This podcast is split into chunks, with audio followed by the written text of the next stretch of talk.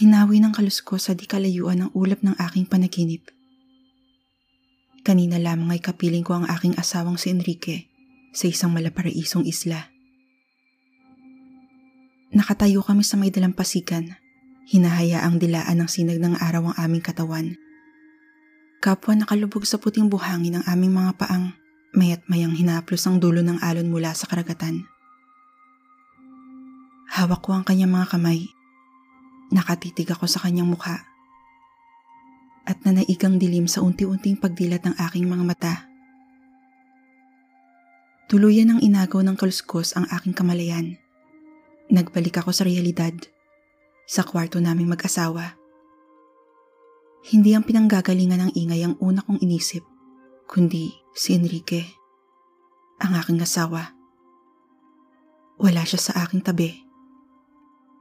Agad akong napabangon upang hanapin siya. Napapadalas na ang pagbangon niya sa hating gabi, bagay na laman ng aking pag-aalala. Sinubukan kong puntahan ang mga lugar sa aming bahay na madalas niyang tambayan upang mapag-isa at hindi ako nagkamali. Naroon siya sa may veranda. Hinihitit ang ikalimang sigarilyo niya sa mga oras na yon. Depresyon. Kalungkutang bunga ng pagkamatay ng kanyang buong pamilya kasama ang nag-iisa naming anak na mag-aapat na taong gulang pa lamang. Isang masaya sanang bakasyon na nauwi sa isang malagim na trahedya higit tatlong buwan na ang nakakaraan. Pangunguli lang unti-unting naguhulma sa kanyang pagkatao. Ang dating isang masiyahin at may positibong pananaw sa bawat aspeto ng buhay. Ngayon ay isa ng tahimik at malungkuting asawa. Akala ko tumigil ka na sa paninigarilyo. Mahina akong sambit sa paglapit sa kanya. Naupo ako sa silyang katabi lamang ng kanyang kinauupuan.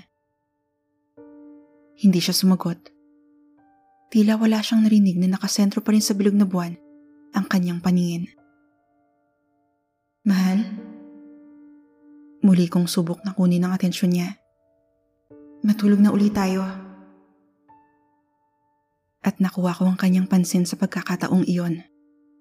Saglit siyang tumigil sa paghithit at ibinaling ang paningin sa akin. Pero baka sa mga mata nito ang nagsisimula ng magliyab na galit, kasabay ng unti-unting pagluha. Buhay pa sana sila kung nag-ingat ka.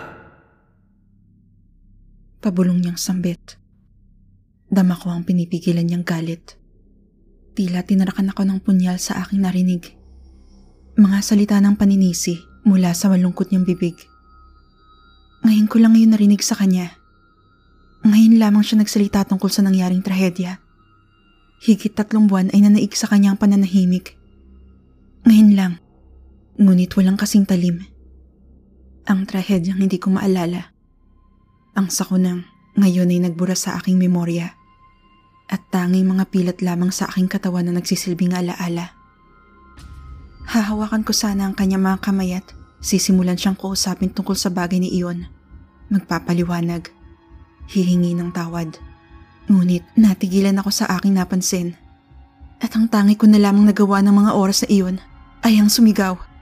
Sigaw na pumunit sa katahimikan ng gabi.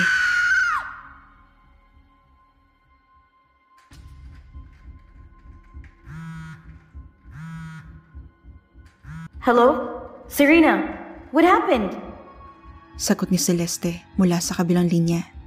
Ang nakakatanda kong kapatid.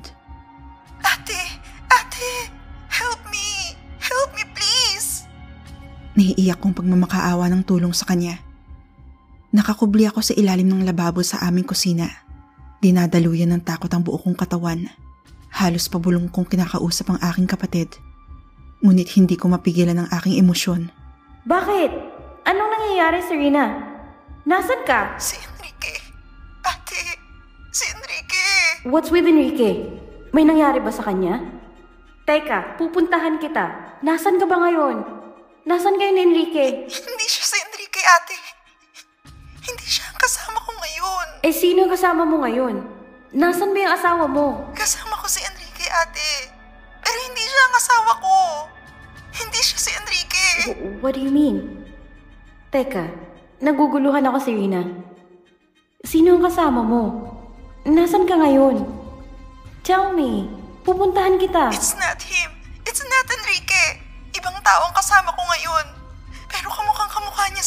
ate. Help me! Kukunin niya ako. Help me, please! Unti-unti ay bumukas ang pinto ng cabinet sa ilalim ng lababo kung saan ako nagtatago. Namilog at nanlalaki ang mga mata kong napatutok ng tingin sa marahang pagsilay ng kung sinong nilalang. Serena? Serena, nandyan ka ba sa bahay niyo? I'll go there. Hintayin mo ako.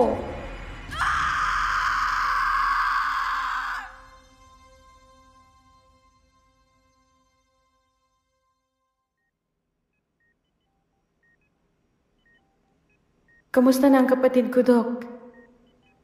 Narinig kong tanong ni ate sa aming family doctor. Tatlong araw na nakalipas. Tatlong araw na halos wala akong matandaan. Katulad ng mga panahon, bago ang trahedya. Capra delusion.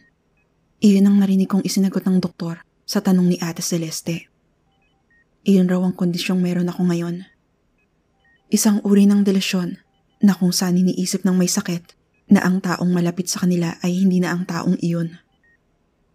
Isang kondisyong nagbibigay ng takot at pag-aalangan sa katauhan ng ibang tao. Iniisip na pinalitan na ng ibang nilalang na may kawangis na hitsura. Tila hunyang nagbabalat kayo sa mukha ng taong minamahal. At sa kaso ko, ay ang aking asawang si Enrique. Iniisip kong hindi na siya ang asawa ko, kundi ibang tao na, ibang nilalang. Narinig ko rin na ang posibleng dahilan ay ang aksidente nangyari higit tatlong buwan na ang nakakaraan. Ang pinsalang idinulot niyon sa ulo ko, ang trahedyang kumitil sa lahat ng taong nakasakay sa van, maliban sa akin na siyang nagmamaneho ng mga oras na iyon. Ang sako nang naghatid ng kalungkutan sa aking asawa. Temporary amnesia at capgra delusion. Ano pa ang kondisyon na tataglagin ko? Ano pang sakit ang makukuha ko? Ito ba ang kapalit ng pagkakamaling nagawa ko? Pagkakamaling hindi ko sinadya. Bumukas ang pinto ng silid na iyon at iniluwa si Enrique. Tumingin siya sa akin na may bahagyang pagngiti sa kanyang mukha. Maaliwalas iyon. Maamo. Lumakad siyang palapit sa akin. Lumuhod sa harap ko at hinawakan ang aking mga kamay. Kumusta ang asawa ko? Malambing yung tanong sa akin na may bakas ng pag-aalala. Takot ang naramdaman ko kagabi nang makita ko mula sa kanya ang bagay na hindi mapaniwalaan ng aking mga mata. Ngunit ngayon ay naiintindihan ko na. Dahil iyon sa sakit ko. Dahil sa kondisyong dulot ng malagim na sakuna. Are you feeling okay now? Dugtong niya. Marahan lamang akong napatango at kumuhit ng ngiti sa aking mga labi. Matamis ng ngiti, ngunit may bakas ng pag-alala ang nasilayan ko sa kanyang mukha. Panatag na ang kalooban ng aking kapatid na nauna nang umalis, ngunit nag-iwan ng bilin sa aking asawa bago kami iniwan. Sa kotse, ay hindi ko napigilan na muling magusisa. Sinubukan kong basagin ang katahimikan sa pagitan naming dalawa. Sorry. Hindi siya umimik. Bagkus ay hinawakan ng aking kamay. Saglit na sumulyap. Nagbigay ng kapirasong ngiti. I'll take my medicine. I'll do my best para gumaling agad from this condition. No. Natigilan ako sa kanyang sinabi. Don't take the medicine. Kahit yung pang short-term memory loss, don't take it anymore. "Ba- bakit? Dadating bukas si Dr. Amicia. Sa kanya ka magpapacheck up. Hindi ka ba naniniwala sa findings si Dr. Gutierrez? He's our family doctor. Tiwala kami ni Ate Celeste sa kanya.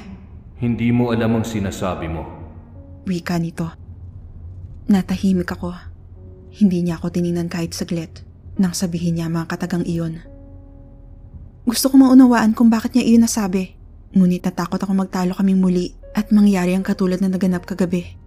Natakot akong paglaruan akong muli ng aking isip at makakita ng bagay na hindi ko may paliwanag. Sapat na sa akin na malamang iyon ay dahil sa isang kondisyong taglay ko ngayon. Ayoko nang muli pa yung maranasan. Napipi akong umiwas na lamang ng tingin sa kanya at ibinaling iyon sa labas ng bintana ng sasakyan. Hindi ko na muling binasag ang katahimikan hanggang makauwi kami sa bahay. Tahimik ako nagluto ng hapunan. Walang imikting kaming sabay na kumain. May mga sandaling tinatapunan niya ako ng tingin, ngunit agad namang inaalis. May mga ngiti sa kanyang labi nang sunduin niya ako sa klinik kanina. Ngunit, burado na iyon sa aming pag-uwi. Tila naging ibang tao na siya. Katulad kagabi. Gusto ko siyang kausapin tungkol sa trahedya noon na pinagmula ng kanyang galit. Gusto kong humingi ng kapatawaran, ngunit nararamdaman kong hindi pa ito ang tamang panahon. Sa aking pagtulog, ay muli akong dinala ng panaginip sa parehong lugar kagabi. Kasama ko ang aking asawang si Enrique sa isang malaparaisong isla. Nakatayo kami sa may dalampasigan. Hinahaya ang dilaan ng sinag ng araw ang aming katawan.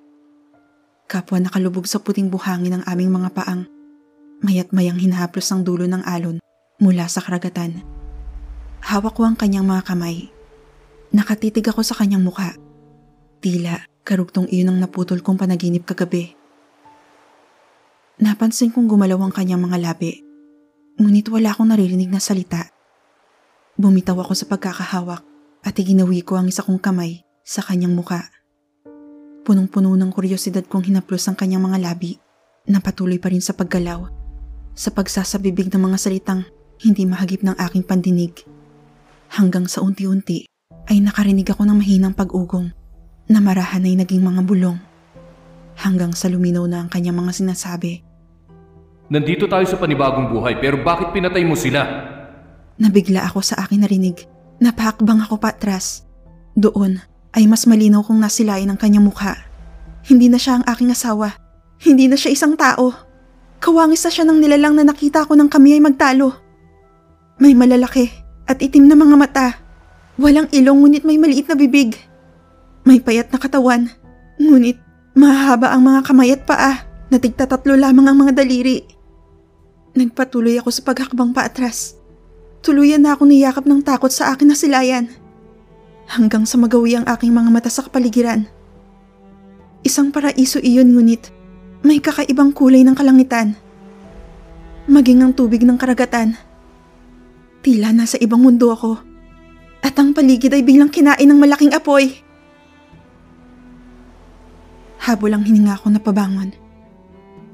Nagising ako mula sa isang bangungot. Agad kong tiningnan ng paligid. Naroon si Enrique at himbing ang tulog sa aking tabi. Napanatag ako nang makitang hindi siya ibang nilalang. Muli na lamang akong napabalik sa paghiga at pinilit na dalawing muli ng antok.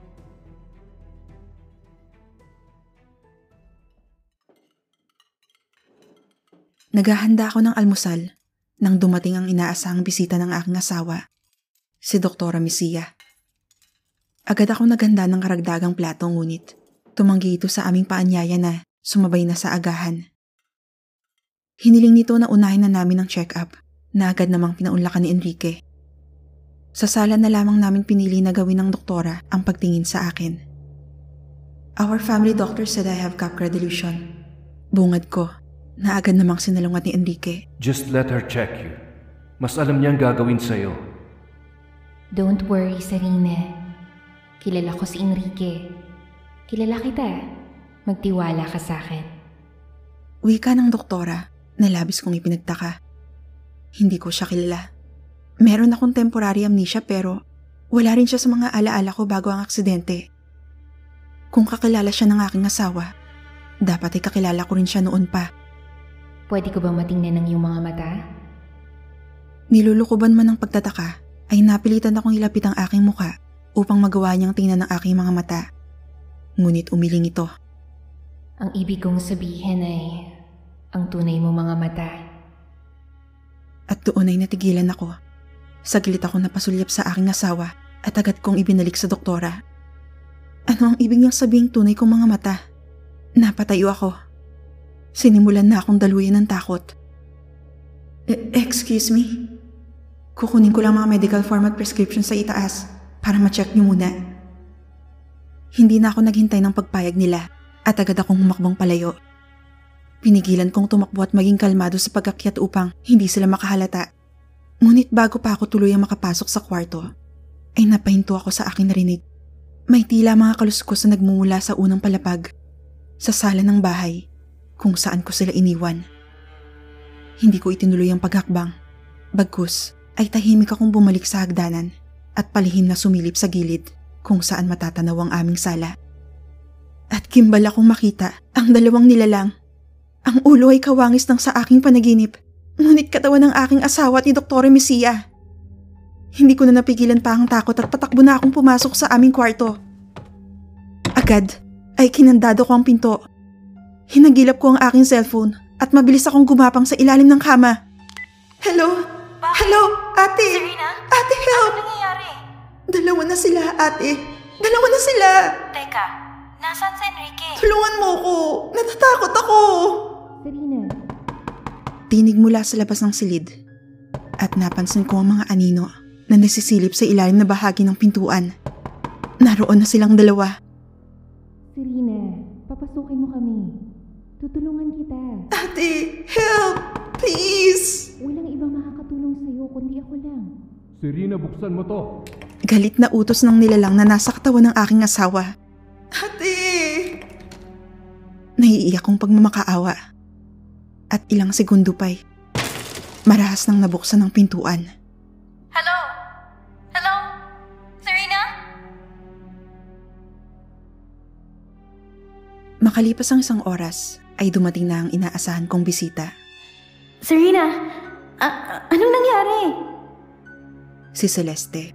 Habol ang hininga nito na baka sa mukha ang pag-aalala. Pasok ka. Nagluto ako ng agahan. Pansin sa mukha niya ang pagtataka. Kunot-noo siyang naglakad patungo sa dining table kung saan naihahain ko na ang mga pagkain. Naroon at nakaupo na rin si Enrique at si Doktora Misia. Ba- bakit ka tumawag kanina? Na parang may nangyayaring katulad nung isang gabi. Hindi na niya napigilan ng mag-usisa. Pasensya ka na. Wala yun. Kain na tayo. Tangi kong nasambit at paanyaya. Pero bago pa man ako nagsimulang sumubo ng pagkain, ay napansin ko ang mga tingin ni Enrique at Doktora Misia sa akin. Hudyat iyon upang gawin ko na ang dapat kong gawin. Hindi pa rin nagsisimulang kumain si Celeste na patuloy sa pagtataka. Palipat-lipat ang mga tingin niya sa amin na hindi malaman kung saan babaling. Hinawakan ko ang isa niyang kamay. Doon ay naisentro na niya ang atensyon sa akin. Serena, alam kong may mali. Sabihin mo sa akin. Hindi ako si Serena. Hindi na akong kapatid mo. At unti-unti ay nanlaki ang kanyang mga mata. Ikinalulungkot kong sabihin sa'yo na may pareho kayong kalagayan ng kapatid mo. Bihira ang ganitong kaso na higit sa isang miyembro ng pamilya ang may ganitong kondisyon. I'm sorry. Wika ni Dr. Gutierrez. Sinamahan namin si Celeste matapos siyang mapakalma. Kinailangan ko yung gawin. Kailangan mawala siya sa landas namin. Sa buhay naming mag-asawa. Ako si Ru, na nasa katawan ni Serena. At ang aking asawang si Ayo, na nasa katawan naman ni Enrique.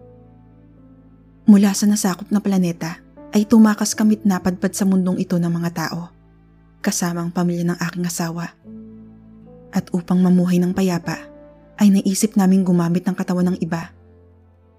Napili namin ang pamilya ni na Enrique at tinaglay namin maging ang kanilang mga alaala. Temporary memory loss. Iyon ang aking kalagayan matapos ang aksidente. Aksidenteng kumitil sa buhay ng pamilya ni Ayo na nasa katawan ng pamilya ni Enrique. Trahedyang hindi ko sinasadyang mangyari.